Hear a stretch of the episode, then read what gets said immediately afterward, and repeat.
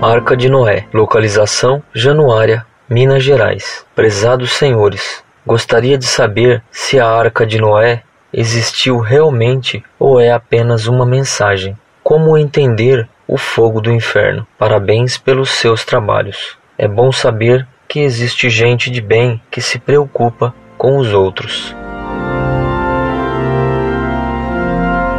Muito prezado, salve Maria. Muito obrigado por seu elogio a nosso site Monfort. Peço-lhe que reze a Deus por nós. Tudo o que a Sagrada Escritura conta como fato histórico, devemos aceitar como fato realmente ocorrido. Então, é claro que a Arca de Noé existiu de fato. Da mesma maneira, devemos crer no fogo do inferno.